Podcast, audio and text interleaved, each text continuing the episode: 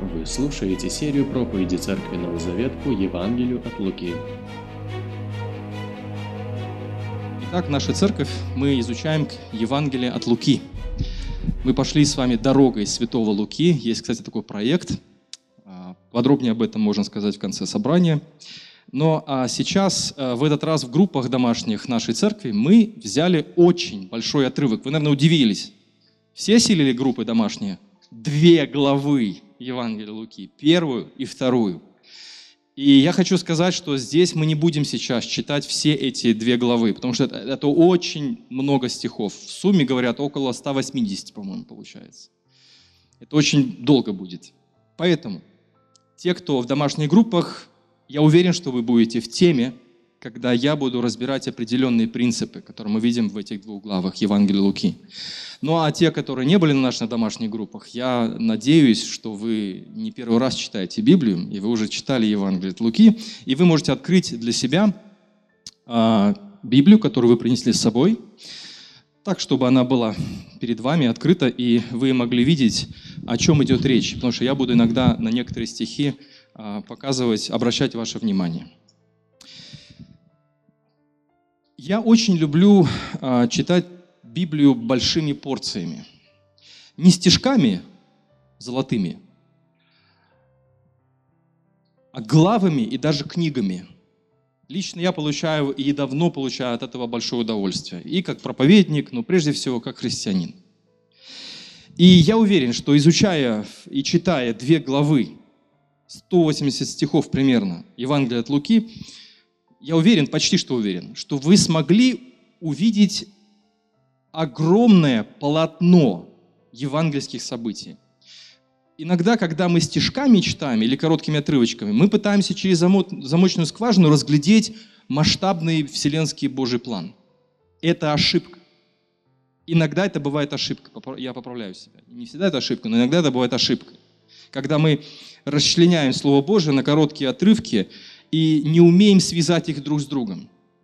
Но, заглатывая огромные порции Писания, например, в один присест прочитать Евангелие от Луки.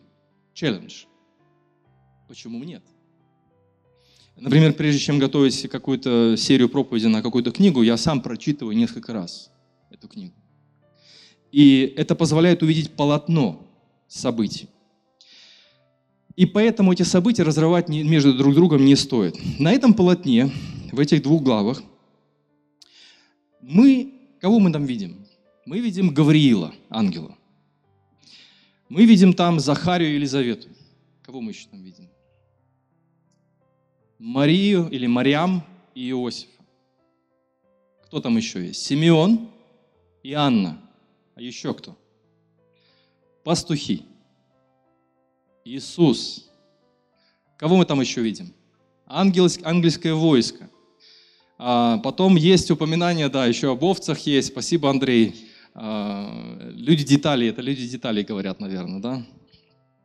А, мы видим там много разных упоминаний, например, там Кесарь Август, и он вскользь проходит. То есть на этом большом полотне Лука изображает очень многих людей, и всех их как бы сшивают вот в одно повествование. Но я хотел бы начать а, с одного очень интересного персонажа. Название моей проповеди «Обычные люди и необыкновенный Бог. Вот на этом полотне Лука сталкивает, если можно сказать, не то что сталкивает, а знакомит вот этого необыкновенного, невероятного Бога с обычными людьми, и обычные люди видят, как Бог необыкновенным образом начинает действовать. И таким образом появляется самая прекрасная весть за все существование человечества – Евангелие. Гавриил. С него все начинается. Он является Марией, он является Захарией, он передает новости, которые Бог поручил ему передать. На самом деле, на данном этапе, я хочу, чтобы вы со мной, да, сейчас? Вы не потерялись там еще? Гавриил – это ключевой персонаж. Вот хочется, чтобы Иисус был, но еще время Иисуса не наступило здесь. Он только рождается. Он только появляется. И повествование Луки, вот это вот заканчивается тем, что Иисус 12-летний подросток. Но здесь ключевой персонаж – Гавриил. Почему он ключевой? Вообще Библия очень редко упоминает имена ангелов. Вы согласны со мной? Кого мы еще знаем по имени? Михаил, кто еще? Все? Пожалуй, это все. А? Ну, ты не туда зашел. Ошибся адресом. Библия очень редко упоминает э, такие детали, как имена ангелов. И мы знаем уже два имени. Михаил и Гавриил, еще есть Люцифер, но это падший ангел, мы его не берем в, в расчет. И, к сожалению, могу сказать, ангелы очень часто выносятся за скобки рождественской истории. А, в представлении многих а, ангелы – это такие вот нереалистичные декорации, на фоне которых разворачиваются события. Отчасти, во многом, конечно, это так и есть. Они божественные слуги. Или божественные спецэффекты. То есть, ну, было бы скучно, если к Марии пришел там человек и сказал бы, Мария, у тебя там будет ребенок. Ну, как-то это было бы не так. А когда ангел, там даже в фильмах мы видим, как это, комната озаряется светом, и Мария бросает все свои дела и слушает внимательно, и там э, Захария в храме, там весь храм наполняется светом. Это такой спецэффект. Но ангелы очень часто, они как почтальоны. Э, тебе вручают уведомление, и ты едва ли смотришь в его лицо. Ведь ты ждешь письма, а не этого почтальона. Ну, такой посредник. А теперь внимание, почему он ключевой на данном этапе. Где мы впервые знакомимся с Гавриилом? Где? Впервые в Библии. Если вы думаете, что он здесь первый раз появляется по имени Гавриил, то мы ошибаемся. В какой книге Библии он упоминается впервые? Абсолютно верно. Книга пророка Гавриила. Ой, Даниила, извиняюсь. Видите, я уже оговариваюсь. Гавриил, Даниил, спасибо, что бодрствуете, молодцы. Да-да, это тот самый ангел, который принес добрые вести впервые. Он приносит добрые вести Даниилу. И после чего?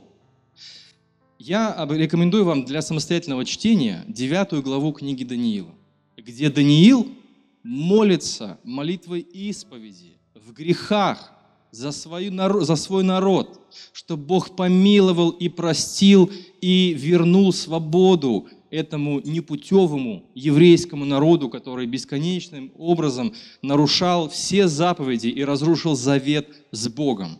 И Даниил, будучи евреем, иудеем, который продолжал молиться в сторону храма, он однажды, когда посчитал годы, он понял, что в принципе давным-давно должны евреи вернуться на свою землю, и он упал на колени и молился постами, молитвами и просил Бога простить и отпустить великий грех его народа. И он сказал, мы согрешили. Посмотрите внимательно на эту очень интересную молитву.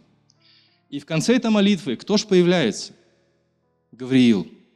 И он говорит, Бог услышал тебя. Бог услышал тебя.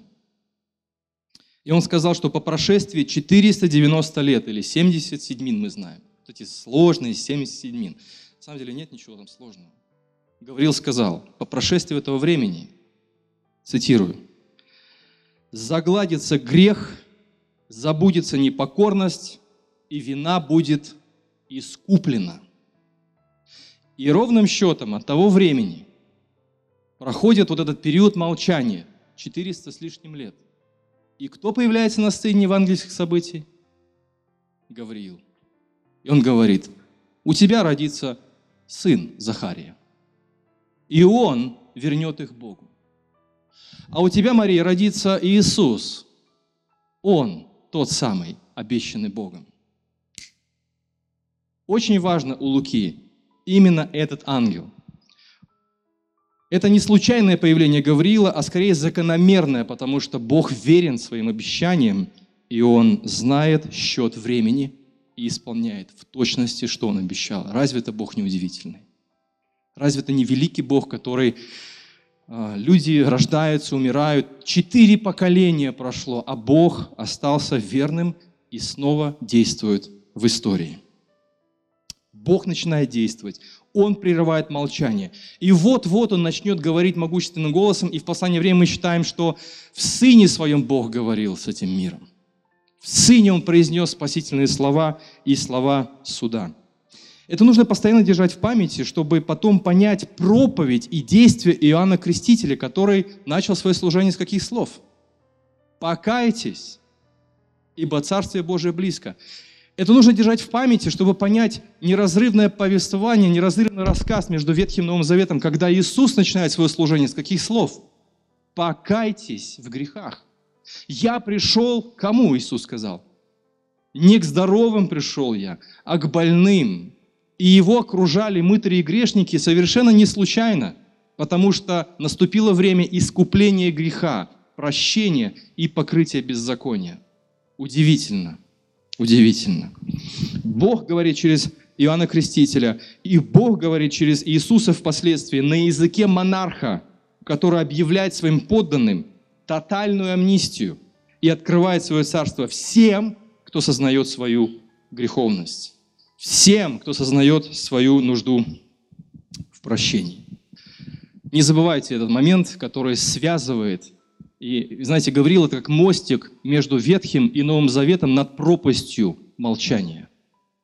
Вопросы задают, а что же там было между Малахией и между тем, как и, и появился Иисус? Вот это и Гавриил и связывает. Бог молчал, Бог не действовал, а потом включается весь механизм, и Бог притворяет в жизнь то, что Он планировал от века – на фоне глобального этого повествования первых двух глав я предлагаю извлечь три важных урока.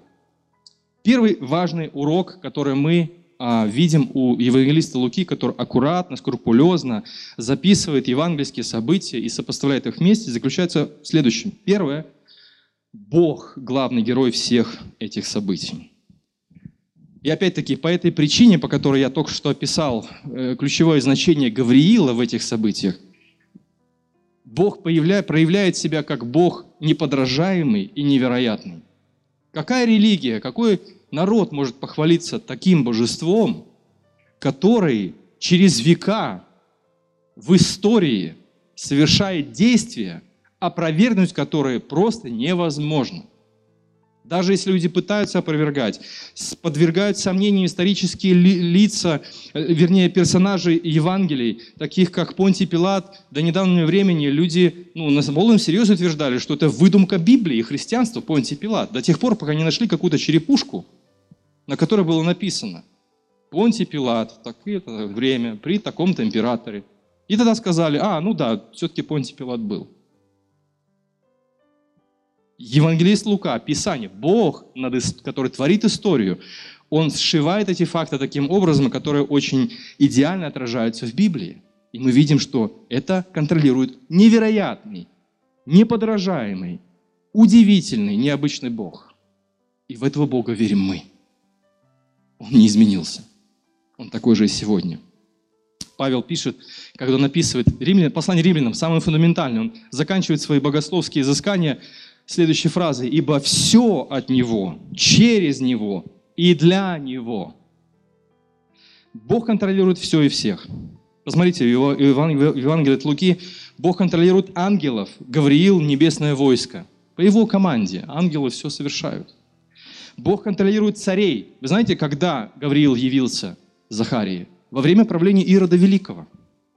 В Евангелии от Матфея мы читаем, что Ирод Великий предпринял против Иисуса – Бог контролировал его.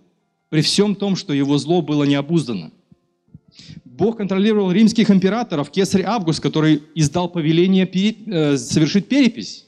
Кстати говоря, скептики тоже сомневались об этом указании.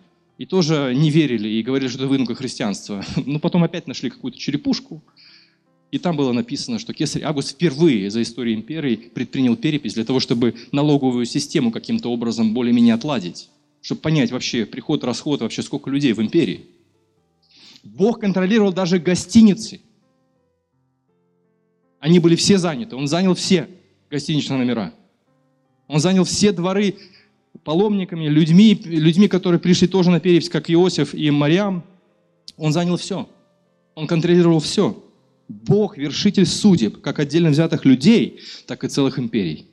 Богу известно, когда и кто родится – он выбирает имена еще нерожденным детям и точно знает, Это Бог, конечно же. Конечно, же все знает. Но для Луки, для первых верующих это удивительно, что Бог абсолютно все контролирует. Даже сегодня люди пытаются пророчествовать и говорить, вот через год то-то и то-то будет, а происходит другое, и им приходится оправдываться. Богу не надо оправдываться. И нам не надо оправдываться, потому что Бог все совершил так, как Он сказал. У Бога под контролем бесплодие Захарии – вернее, бесплодие его семьи Елизавета. Посмотрите, они долгие годы жили, как они думали, в позоре, что у них нет детей, хотя он принадлежит к уважаемому сословию, к священнику.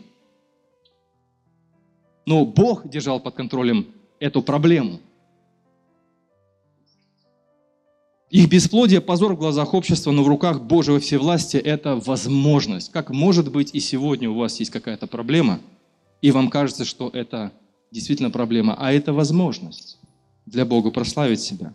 Любая наша немощь может стать инструментом Его славы. Бог контролирует жизнь Марии, хотя Мария сама себя называет, посмотрите, 1 глава, 48 стих, она называет себя малой и неприметной. Но если ангел явился Захарии к уважаемому священнику, одному из священников, то ко мне, говорит, малый и неприметный, ты явил свою милость. Бог контролирует жизнь Симеона и Анны до последнего их вздоха. Все их события их жизни привели к встрече с грядущим Искупителем Иисусом. И на исходе своих дней они держат Симеон и Иоанна в руках Спасителя мира, обещанного Мессию. Бог контролирует все и всех. Бог контролирует процессы организма на самом мельчайшем э, уровне. Бог наполняет Марию Святым Духом, и в ее утробе из ничего появляется все – что мы называем спасением, благодатью, оправданием, вечностью, перспективой будущего. Сын Божий появляется. Вообще это отдельная тема, непорочное зачатие, и на что стоит обращать внимание в этом вопросе, на что не стоит обращать внимание, но одно абсолютно безусловно. Есть такое латинское высказывание, мы с семинаристами, помню, так смеялись даже, как-то на русском оно звучит тоже так неплохо. Есть такое высказывание «ex nihilo», из ничего. И вот между э, вот этим непорочным зачатием и между тем, как Бог творил мир, абсолютно есть параллель. Потому что Бог сказал, и свершилось. И Бог сказал Марии, у тебя будет сын. Ну как же, я ж мужа не знаю, там то да все будет. И он сказал, и свершилось. И слово Бога стало плотью. Вау! И посмотрите, что Гавриил возвещает Марии, 1 глава, 37 стих. «Для Бога нет ничего невозможного». И мы верим с вами в этого же самого Бога. Не в своего баптистского, пятидесятнического, православного, а в этого Бога, который сказал через ангела, для меня нет ничего невозможного. Нет абсолютно ничего.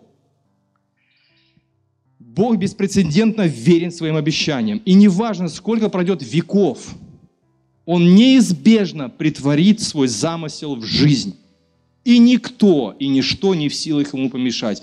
Посмотрите на книгу пророка Даниила, раз мы уже вспомнили про него. Как Даниил видит руку Божию, и он говорит, он творит свою волю, и ему подчиняются все цари, все президенты. Сами не зная того, они вершат его волю. Мы пели замечательную песню «Вот наш Бог». Вот удивительный Божий промысел. Я думал, как это попросить, чтобы спели такую песню, а они спели ее просто в десятку. Он вершит судьбы народов. Он исполняет свое слово. Вот наш Бог сидит на престоле. Бог как вселенский дирижер, и вся вселенная симфонический оркестр. И все творение играет по его нотам, даже не осознавая этого.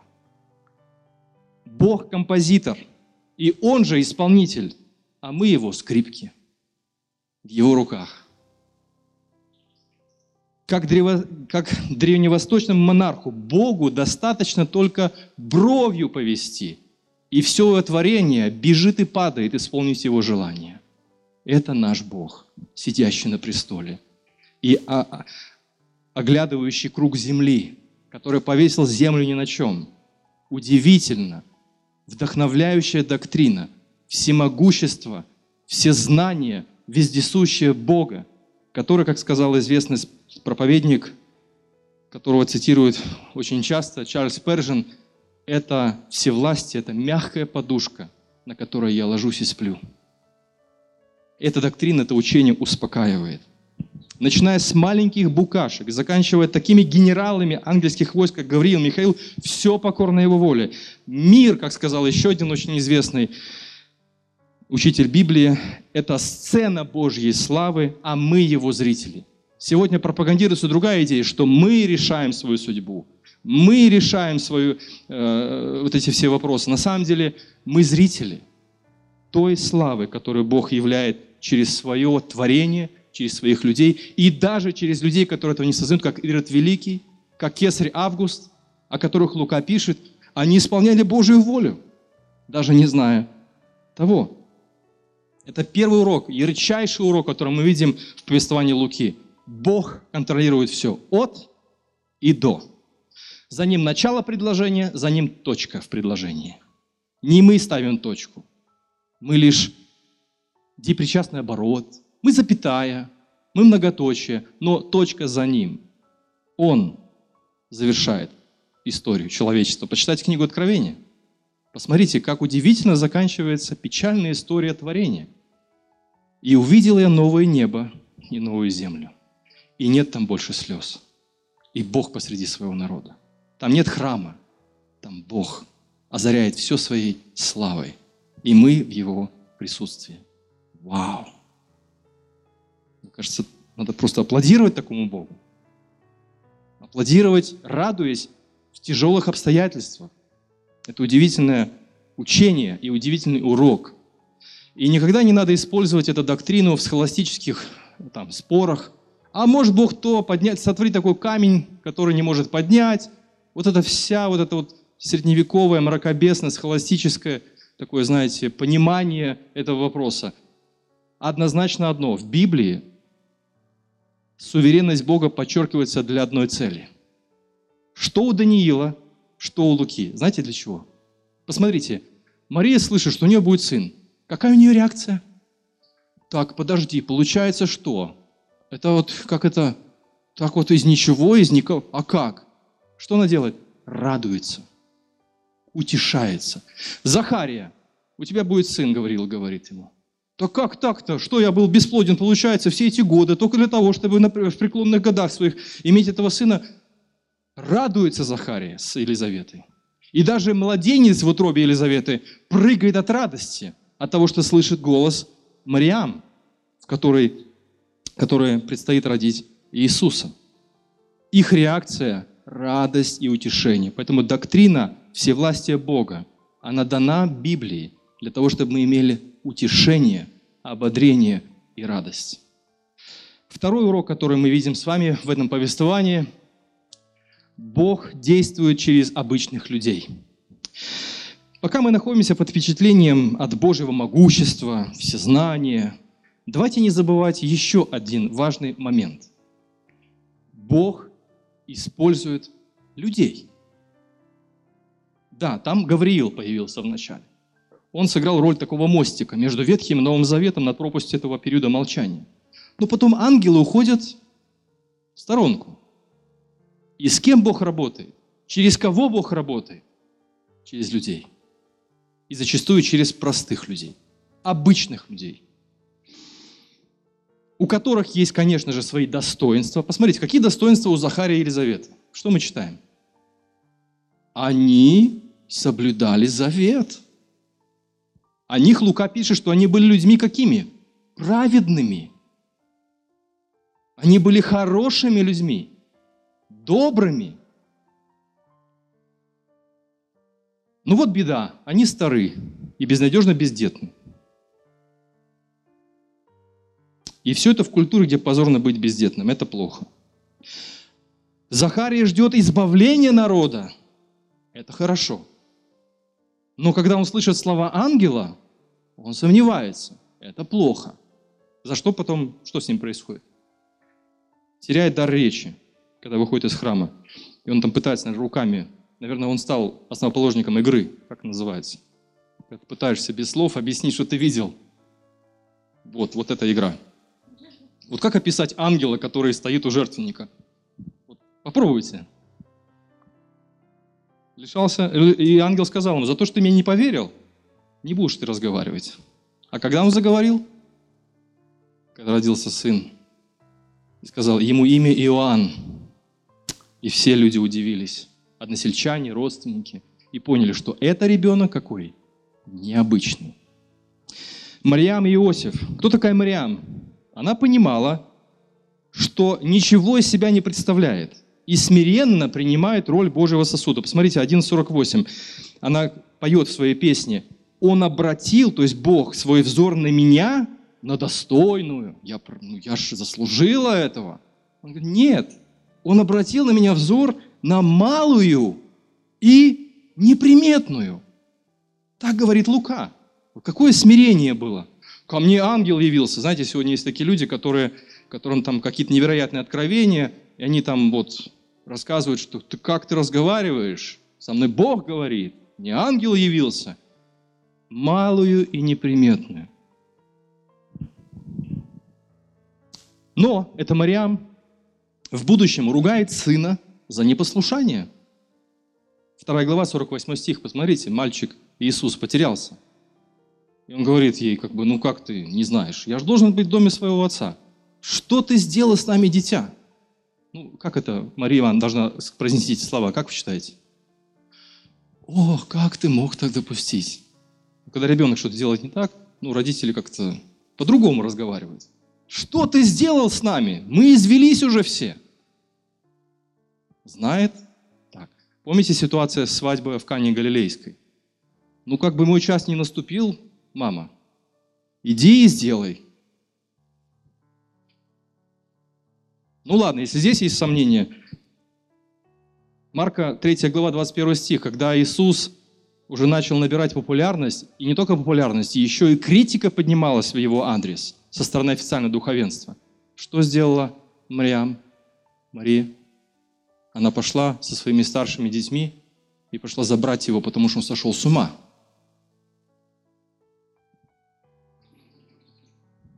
Кто такой Иосиф? Мы знаем, что он потомок царя Давида. И это хорошо. Но в Вифлееме его никто не чествует. Он даже не мог найти нормального жилья для своей семьи. У него только один титул. Вот как называются дворяне, князья. Вот есть такие дворяне, князья до сих пор, у которых гроша, не гроша за душой.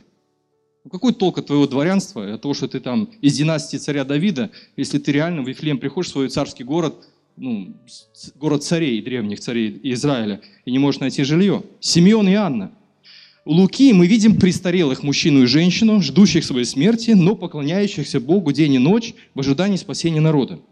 Мы многого не знаем о них, знаем только, что они старики. Старики. Что могут старики? Есть такой фильм «В бой идут одни старики». Видели? Нет? Старый фильм. Можно только догадываться, что чувствовали Мариам и Иосиф, когда держали на руках Спасителя мира, и к ним подходит пожилой мужчина, который говорит, ну, наконец-то ты меня отпускаешь, Господи.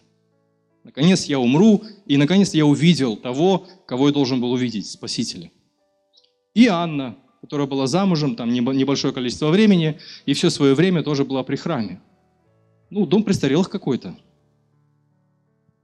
Вместо того, чтобы чествовать его на официальном уровне, как волхвы пришли, а где царь иудейский? Старики. Пастухи. Если Захария – это представитель уважаемого сословия людей, то пастухи находятся почти на последней ступени социальной лестницы того времени. Ну, это, наверное, сантехники. Вот вы знаете, в лицо или по имени людей, которые чинят трубы в вашем в подвале. Дворника знаете по имени? Как он выглядит? Ну, они, конечно, меняются очень часто – вот таких людей, вы знаете, ну, немногие могут похвалиться тем, что я знаю по имени всех дворников моего дома. Или сантехника. Ну, конечно, сантехник там Василий. Мы же ну, друзья с ним. Мы, как правило, это обслуживающий персонал. И посмотрите, ангелы являются пастухам, обслуживающим персоналом. Захария, Мария, Иосиф, Елизавета, Сибион, Анна, пастухи – это обычные люди – со своими проблемами, со своими сомнениями. Бог говорит и действует в жизни всех этих людей, чтобы осуществить свой план. Лука вовлекает в свой рассказ людей всех возрастов, возрастов, всех статусов, всех мастей. Он как бы говорит нам, неважно, кто вы и откуда, история Иисуса может стать и вашей собственной историей. Каждый из нас играет свою роль в Божьем замысле. Может быть, мы хотим перетянуть одеяло и сказать, ну, наверное, Бог для меня приготовил особый план. Хочу разочаровать. Нет. Может быть, вы будете занимать особое место в его плане, это другой разговор.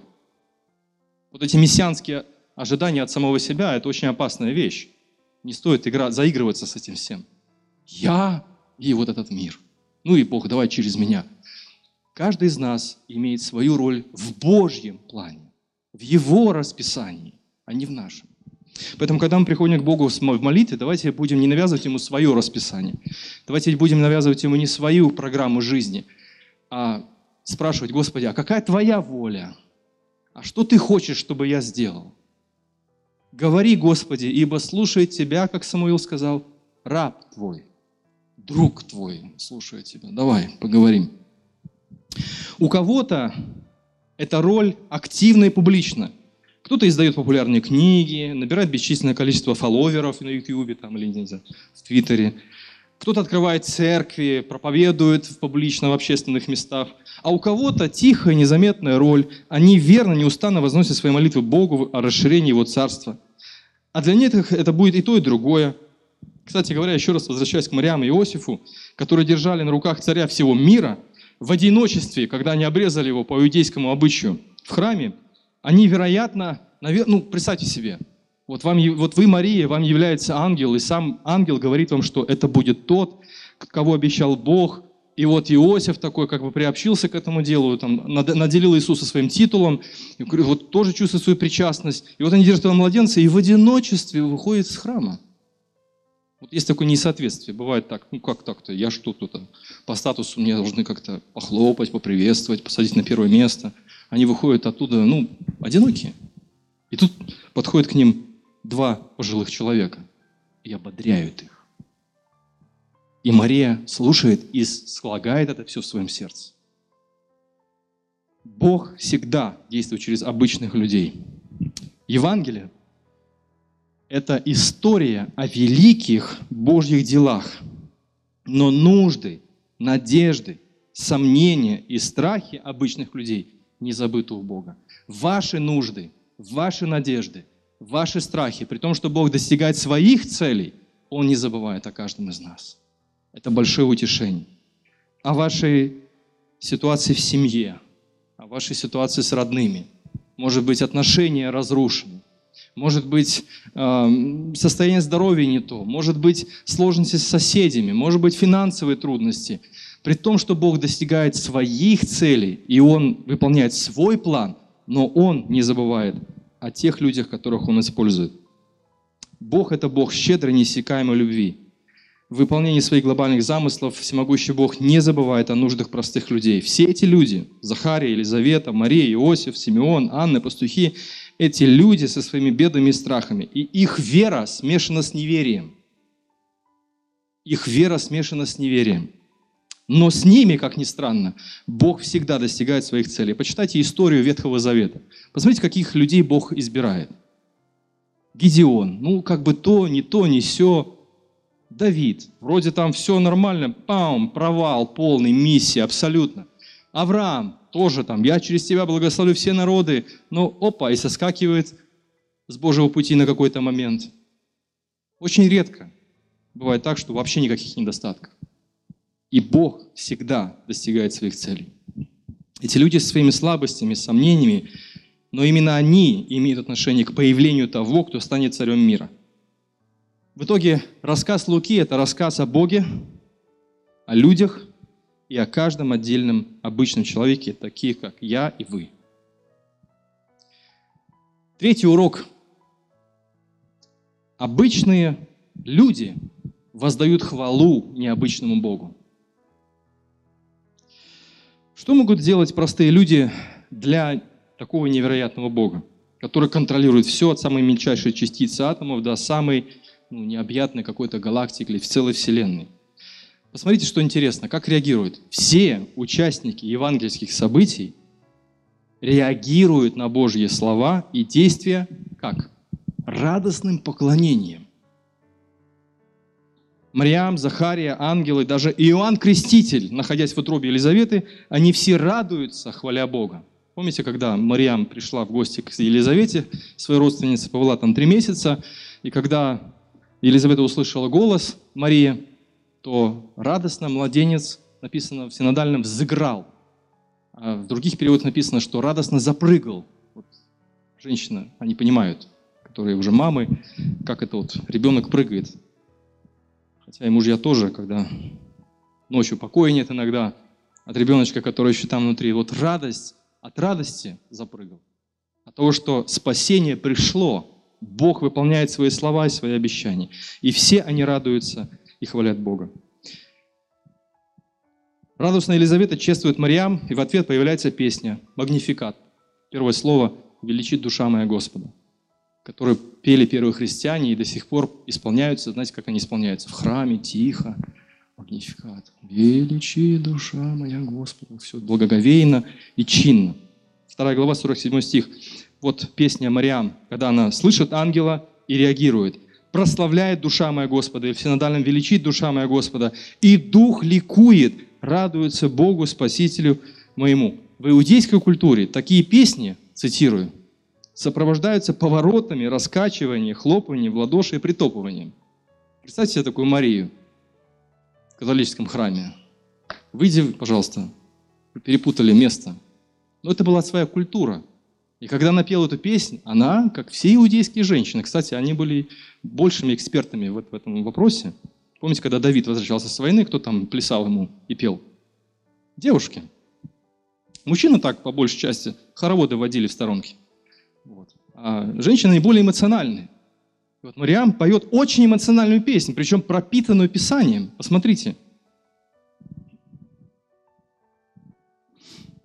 Очень, очень интересно. Почти каждая строка песни Мариам, если вы подробно ее прочитаете, это цитата из Писаний. И в этой песне есть отголосок песни Анны из 1 Царства 2 главы. Когда Анна, помните, молилась просто до неистовства. «Господи, пошли мне ребенка! Господи, пошли мне ребенка!» И священник подошел сказал, ну все, все, иди, Господь тебя услышал, будет у тебя ребенок. И у нее появляется ребенок, и она поет песню. И вот эта песня Анны и песня Мариам, они очень сильно перекликаются. Это говорит о том, что Мариам хорошо знала историю Божьих дел. И каждая ее строка в этой песне пропитана Писанием. И, кстати говоря, Мариам, она же была не одна, когда она пела эту песню прихлопывала, притопала, я не знаю, как это выглядело. Она с Елизаветой общалась. И представьте себе, вот ты общаешься с человеком, а потом раз человек, и давай там. Слава Богу, аллилуйя, Бог великий, удивительный, чудесный. И Елизавета такая стоит, смотрит. Нет, они две, не молодая и молодая. Это очень интересно, как женщины разных возрастов, это, это поколение. Иногда поклонение разделяет поколение сегодня. Старики себе, молодежь себе. Тут наоборот, когда Бог действует, и старший называется, и млад, они все ликуют и говорят, слава Богу. Удивительно. Захария, песня Захария, как человека преклонного возраста, его песня немножечко отличается от Мариам. Мариам молоденькая, а Захария – это все-таки пожилой человек. Вы тоже посмотрите на его песню. Чем она исполнена? Какие слова мы там читаем в этой песне? Это вторая глава, там 75 стих, начиная оттуда, по-моему, если не память не изменяет. Посмотрите, там о чем он говорит. Он, он поет о врагах, он поет о свободе, он поет о тех, кто ненавидит нас. То есть это все-таки слова такого ну, зрелого мужчины, который очень много и долго думал о проблемах. Если Мариам, я мало неприметная, и тут меня выбрали как суперзвезду там, Вау, велик бы Господь, удивителен. А Захария, его песни есть и печальные нотки. Это говорит о том, что поклоняться Богу можно и тогда, когда ты в сердце носишь скорбь. Тоже можно поклоняться и петь Богу. И говорить Ему удивительные слова. Посмотрите, как заканчивается песня. 2 глава, 78 стих, песня Захарии. «Наш Бог исполнен любви и милосердия, пошлет нам светлую зарю с небес.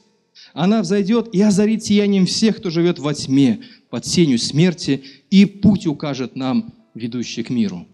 Это конец его песни. А начало – ненавидящие, враги, нам нужна свобода, ты услышал нас, и вот эта заря, вот этот свет, который сияет нас. И удивительно, что все эти наболевшие слова вырываются наружу у Захарии, когда он с любовью и восторгом смотрит на своего мальчика. Ты станешь удивительным человеком, через которого Бог вернет к себе своих. Во-первых, замечайте Божьи дела. Как в вашей личной жизни, так и в жизни Его народа. Слушайте свидетельства, не, не только рассказывайте свои свидетельства, как Бог, но и внимательно слушайте других. А вот интересно, как Бог действовал в его жизни. А как так случилось вот так или так? Потому что мы часто замыкаемся только на себе. Как Бог меня изменил. Давайте послушаем других, потому что Бог действует в жизни других людей. Поэтому замечайте Божьи дела, как в своей личной жизни, так и в жизни Его народа. Во-вторых, запоминайте Божьи дела. Мы настолько, наша память короткая, мы зло помним долго, а вот добро и благость, которую Бог проявил к нам, когда спас нас, исцелил, когда повернул нашу жизнь немножко в другую сторону, если бы мы пошли по своей воле, то погибли бы, или, может быть, наша судьба совсем бы сильно изменилась. Бог ведет нас, и мы благодарны и запоминаем то, что Бог совершил в нас. Посмотрите, Несколько раз Лука повторяет о Мариам. 2 глава, 19 стих. Но Мариам, когда все это слышала и видела, все запоминала и размышляла об этом. В-третьих, реагируйте на Божьи дела. Вот это вот Бог ну, там, все вот осталось вот так вот глубоко в сердце, там вот далеко-далеко, там что эхо раздается. Реагируйте. Будьте свободнее в этом плане. Я не говорю о том, чтобы там сейчас в пляс спустились или еще что-то сделали, но пусть это будет непринужденно, пусть это будет естественно. Есть такое понятие, как культура. Можно, конечно, себя насиловать, свою такую природу, и говорить, так, я как-то не привык, вот с детства нас так учили. Говорите об этом на малых домашних группах. Прославляйте Бога и благодарите Его во всеуслышание, чтобы другие слышали, слава Богу за то, что Бог сделал вот так и вот так. Есть такое понятие, как культура. Ее нужно взращивать, развивать поддерживать. Вот сегодня хорошие свидетельства говорили. И хорошо, когда мы радуемся и разделяем эту радость, даже ну, чем-то, каким-то знаком, или обсуждаем этот вопрос, реагируйте на Божьи дела, плачем или восторгом. В этом заключается поклонение. Поклонение – это реакция. Давайте запомним. Поклонение – это реакция на качество и дела Бога. Вот что такое поклонение это наша реакция, такая или такая. Но реакция, наше ответное действие на то, что сделал Бог и кем Он является. И в-четвертых, передайте этот рассказ новому, другому, молодому поколению. Либо это новообращенные люди, которые вот скоро в нашей церкви примут крещение. Расскажите ему просто или им, как Бог изменил вас. Это тоже интересно им услышать. Или спросите у них, как это происходило у них. Передайте вашим детям, вашим друзьям, родственникам. Ну, прежде всего, конечно, детям. Благодаря, кстати говоря, этому процессу передачи на наших руках сегодня есть вот эта книга. Если бы Лука не спросил Марию, как все было, которая слагала это все в своем сердце, у нас бы не было бы Евангелия от Луки. Передайте расскажите. Не надо, конечно, забивать эфир, только о себе да о себе, но рассказать удивительные действия, кратко, лаконично, богоцентрично, о том, как Бог изменил мою жизнь другому, это даже бывает эффективнее, чем любая проповедь. Например, это. Расскажите, как Бог изменил вашу жизнь, как Бог действует сегодня, как вы страдали, и Бог выводит вас. Это уже немножко отдельная тема. Итак, друзья, мы Продолжаем изучать Евангелие от Луки. Дальше мы продолжим и отправимся в путешествие о том, как Бог исполнил в подробностях, в деталях все те нюансы, о которых Лука вначале немножечко упомянул. Прощение пришло, благодать пришла, спасение пришло, Царствие Божие открылось, и Мы являемся частью этого царства, благодаря тому, кто родился в этих первых двух главах. Пусть Богу будет слава. Аминь.